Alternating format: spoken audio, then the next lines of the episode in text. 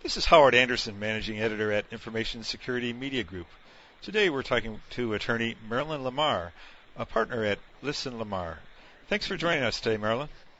Thank you very much, Howard. So, what are the most critical security risks that should be considered before implementing cloud computing, and how do those risks differ based on the cloud computing model that's used? Well, first I should say that my comments are from a legal perspective only because I'm not an IT security professional and that this is general information, not specific legal advice that would be tailored to your particular situation. But I would say in general it's important to start with saying what do we really mean by cloud computing? There has been a lot of publicity around cloud computing. Some people might say there's been a lot of hype around it. And we wonder how it's really different from things we've seen in the past, ASP type models, or even back to older variants of outsourcing, time sharing, that sort of thing. So I think it's helpful to look at sort of the gradations of how much you are turning over your services to the cloud computing vendor. I think the essential characteristics of cloud computing include the fact that it's on demand, it's self-service to some degree, and it's somewhat elastic in terms of how much you want to have, and that's a big attraction to it that you don't have to buy perhaps all the hardware that you otherwise would be buying. You've got access to a shared pool of computer resources that can be configured to suit your needs, whether that's a network or something more complicated than that. And then the pricing finally is based on some sort of measurement of your actual usage. And all of that is very attractive to people. So within that model, generally, people will talk about SaaS or software as a service. And there the customer has probably the lowest level of control. They're using uh, the vendor's applications typically, and it's running on the vendor's hardware and other infrastructure elements. So at that level, you've probably given up the most control as a user, as opposed to things that are a little bit less in terms of turning over control. The customer deploying its own applications or perhaps third-party licensed applications on the vendor's infrastructure, and a third gradation where the customer really controls the operating system, storage, and applications, and maybe even the firewalls, but the vendor is providing just the infrastructure, just the hardware. So depending on where you are, you want to be clear because your management and others in your organization may think of something different when you're talking about cloud computing. It could be just a private cloud where it's really only being used by your organization versus a public cloud that's being used by a lot of different customers. And for most smaller physician practices or even some hospitals, they're probably looking at a public cloud situation to get the economies of scale and to get good pricing from a major cloud computing vendor. So in terms of what security issues I think would be looked at, at least from my perspective as a lawyer, you want to make sure that you're addressing the basic HIPAA elements of security and those being confidentiality, integrity, and availability. Uh, the availability comes up because, of course, it's only going to be accessible via the internet for the most part, and people have to get comfortable with that. I think another intertwined aspect of that is you no longer have the knowledge base in-house to the same degree as you did before. It's not the matter of necessarily being able to knock on the IT department's door and say, please fix this or what's wrong with a particular server. A lot of times most of it will be off-site and you're just more dependent on a third party so people have to get comfortable with that. With respect to confidentiality, you certainly have all of the HIPAA privacy issues to worry about, and those are just seeming to get a little bit more intense as each day goes by when we have data breaches and then resulting state laws as well as HIPAA and HITECH that are requiring more and more uh, disclosure, including notice to the actual individuals when there's been some sort of a security breach. So you're going to have to worry about both federal and state um, compliance if there has been a security breach. But I don't mean to imply that cloud computing is a bad solution. In fact, for many smaller physician practices um, and perhaps even some smaller hospitals, the discipline and rigor of the uh, data backup and disaster recovery could be, in fact, a lot stronger with a good cloud computing vendor than the individual organization could do for itself. The last point I would make in this segment is to really go into a lot of due diligence at the technical level about how strong is the separation between customers, how strong are the firewalls or whatever other separations they're going to have in this general offering, assuming that there's going to be more than one customer operating perhaps on the very server that you're going to be using because you don't want to have some sort of information leakage, if you will, or have other customers have access to your data. What are some of the most important legal issues involved, such as how to retrieve remotely hosted data to comply with a discovery request or how to prove the integrity of the data? I think e-discovery or electronic discovery has gotten a lot of attention. Companies of all types are finding that providing information in a litigation context or an arbitration context is very time consuming and expensive. A lot of cases that are out there that are not even in healthcare that involve employment discrimination or, or things like that are actually being settled at an earlier stage because it is so costly and overwhelming to be producing all sorts of emails let alone the types of records that we could be thinking about with respect to e-health sorts of applications or electronic health record applications. The federal courts and some of the state courts now have specific rules regarding e-discovery because they've realized it's just not the same as producing paper copies of things.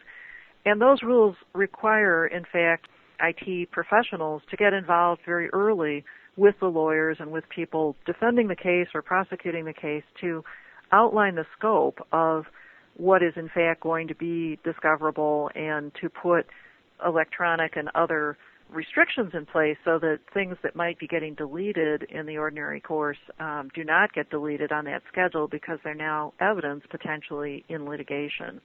So if you think about how you're going to administer this in the context of cloud computing, you really want to get a good working understanding and document that in your contract with the vendor to say exactly what will happen if there's some sort of litigation discovery request where we have to preserve and produce this information. How much of the vendor's resources are you going to need at any particular point in time and can they wall off some information for litigation, what's known as putting a litigation hold on the data, just how will you administer that? And I think as to the other question of how to address integrity of the data, that may also require some thinking and definitely working with your inside risk management and counsel at the organization in healthcare particularly because things that I think are probably pretty standard in the cloud computing environment such as reducing storage space because we're going to remove data that might be duplicated someplace else that may make it more difficult for someone to testify on behalf of the covered entity, the customer, that nothing happened to the data and it is in fact the record. I think opposing counsel is becoming more and more savvy about this and if they can create enough question in the jury's mind that the data or the record has been tampered with or is not completely positive as to having integrity, then they may be able to sort of chip away at the um, the covered entity or hospital's uh, position and make them look bad. And sometimes in litigation and malpractice or other things, that's enough to sway someone to perhaps influence the verdict or influence the amount of money that's paid. Companies remotely hosting clinical software are considered business associates and must comply with HIPAA. Uh, are there specific security provisions that should be spelled out in a business associate agreement with these vendors beyond what you would normally have in such an agreement?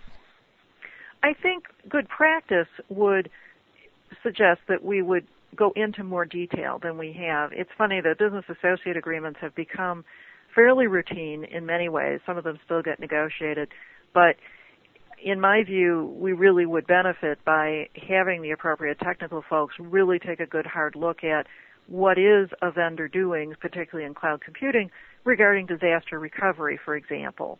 Has there been a SAS 70 audit? are there periodic testing and, and would the uh, customer be able to review the results of that testing? And on the other hand, how disruptive would the testing be potentially to the customer's day-to-day operations? So that's just one example, but that doesn't get a lot of attention in your standard business associate agreement. Under HITECH, which is the provisions within the um, stimulus bill, HITECH now puts direct obligations on business associates almost to the same degree as covered entities, and business associates have legal liability. And you probably should be making some reference to HITECH in those agreements to say that the uh, business associate is now directly covered by them and incorporates them by reference. But in terms of the the real operational side of it, I think people really should go a bit above and beyond what's in the typical BA to look at what are the unique security risks of the situation. What questions should potential users ask about how the company hosting the application uses encryption? I think uh, at least two questions would arise, and one is, are they using the same level of encryption as the customer, or the covered entity here, um, for HIPAA purposes? Because if you are outsourcing to some degree, which is really what cloud computing is, uh, you don't want to have that third party be the weak link in the chain, that everything else is encrypted, but not that. There also are now more specific obligations to give notice to people if there's been some sort of security breach and the exception to that is if the data has been encrypted at a level that meets the then current standards that have been adopted under HITECH and may change from time to time. So you want to make sure that the vendor is doing everything at least to as high a degree, I think, as you are. It gives you almost a an out if there has been a laptop stolen or a thumb drive that's gone missing if the if the data has been encrypted to that standard. You don't have to report it, and, and the thought is that the risk is pretty small. I think the flip side of the encryption issue, though, is if they were encrypting it to such a degree that it impacted adversely really the availability of the information, because of course the data is critical to patient care, uh, and you wouldn't even want to be without it for financial reimbursement for very long. So I think the flip side of that is to really understand what the cloud computing vendor is doing regarding encryption and make sure that you think that that will give you a sufficient level of availability. You mentioned this issue briefly earlier, but uh, let's go into a little bit more detail here. What should potential users ask about how data will be backed up and about how the vendor handles security in its data center? I think a number of things here. Uh, one is even getting to where the data is located in terms of the country in which it's located. Some cloud computing vendors have significant operations offshore because it's so much cheaper to be doing things um, offshore than the United States. And a lot of hospitals and physicians uh, may or may not be comfortable with that. And then not every offshore country is the same. I've had clients that are completely comfortable with saying, it's in the United States or it's in the vendor's well-established facilities in India, for example, where they know that they've been doing it for a number of years and they're very comfortable with a, a country risk. I mean, we've all got some threats, unfortunately, of terrorism no matter where we are, but they may feel much more comfortable with that than they would in a country such as Pakistan, which isn't all that far away. But if the data center were new or they were just more concerned about risk of where it's located. Another would be, you know, if you have a, a region that's prone to earthquakes. You know, there's a lot of things to think about in terms of whether it goes offshore and even in this country where particularly it's located. So I would start with that. And then to really delve into what's the disaster recovery planning? Is it tested? Have they shared with you a SAS 70 report? Uh, how often is it tested? Whether you can get some sort of access to the test results to find that out. As I mentioned earlier, some companies from the customer perspective, they really don't want the testing necessarily to be very often or they want to structure it to be at their convenience where it will be the least disruptive to their operations. In which you can understand when you're doing something that's on a 7 by 24 basis, such as healthcare, you don't want to have it go down with testing, and sometimes it's hard to recover after testing. So I think all those things are really critical, especially given the complexity of cloud computing where the data may be moving from time to time and you don't even know from one server location to another, perhaps even internationally. What kinds of provisions should be written into the contract with the vendor about what happens to the data if the company goes bankrupt or merges with another firm? We have unfortunately found that some of the cloud computing vendors form contracts that people may just click on um, electronically. In fact, say that the data becomes the property of the cloud computing vendor, which is possibly an outrageous result in any set of circumstances, but particularly in healthcare because there's so much um, concern about data privacy, data ownership in healthcare And it's an open question in a lot of places whether it is the property of the patient or whether perhaps it's the property of the healthcare provider. But we certainly don't want it to become the property of the vendor. And that would seem to fly in the face of many things we almost take for granted in HIPAA and business associate agreements, but you just don't want to have to fight that fight. I would suggest that in the standard contract, uh, from the customer's perspective, the customer should always be able to obtain its data whenever it wants it, not just in the event of a bankruptcy or a termination of the agreement. And people still do have fights with their vendors, unfortunately, where the vendor is holding the data hostage. And when we say you get access to your data, you want to be able to get it in a standard format that's going to be usable to you and is going to be something that you can migrate it to another vendor or bring it back in house. So if it's somehow tied into a proprietary format of the cloud computing vendor, perhaps their particular software, uh, you want to make sure that you can use it going forward without worrying about that. The bankruptcy issues are particularly challenging, I think, because of um, the overarching spirit of the bankruptcy law, which is to try to give uh, bankrupt companies every chance to recover, come out of bankruptcy, and survive. And that can lead to almost some odd results. Bankruptcy law, for example, allows a bankrupt uh, vendor to cancel any kind of contract that is still operating and performance is still owed on both sides. So, for example, a services agreement where you're still paying money and the vendor is still providing services would be what's considered an executory contract and the vendor who's bankrupt could terminate that contract because perhaps it wasn't economically profitable to the vendor or it could just be sort of a bargaining chip that we're going to terminate this because we have the right to uh, under bankruptcy law and we're going to then use that as an excuse to renegotiate and ask for a longer term or charge you more money. So it seems kind of amazing if you haven't heard this before, but the typical provisions in most of these contracts saying that they can be terminated in the event of bankruptcy. That is true with respect to typically the bankrupt vendor, but you as the customer may have to go on um, honoring that contract unless the vendor has rejected it. So one of the best ways to minimize this risk as a practical matter is to be careful who you're doing contracts with in the first place. If they're publicly traded, that gets easier because you'll have access to their financial information through the Securities and Exchange Commission filings known as EDGAR.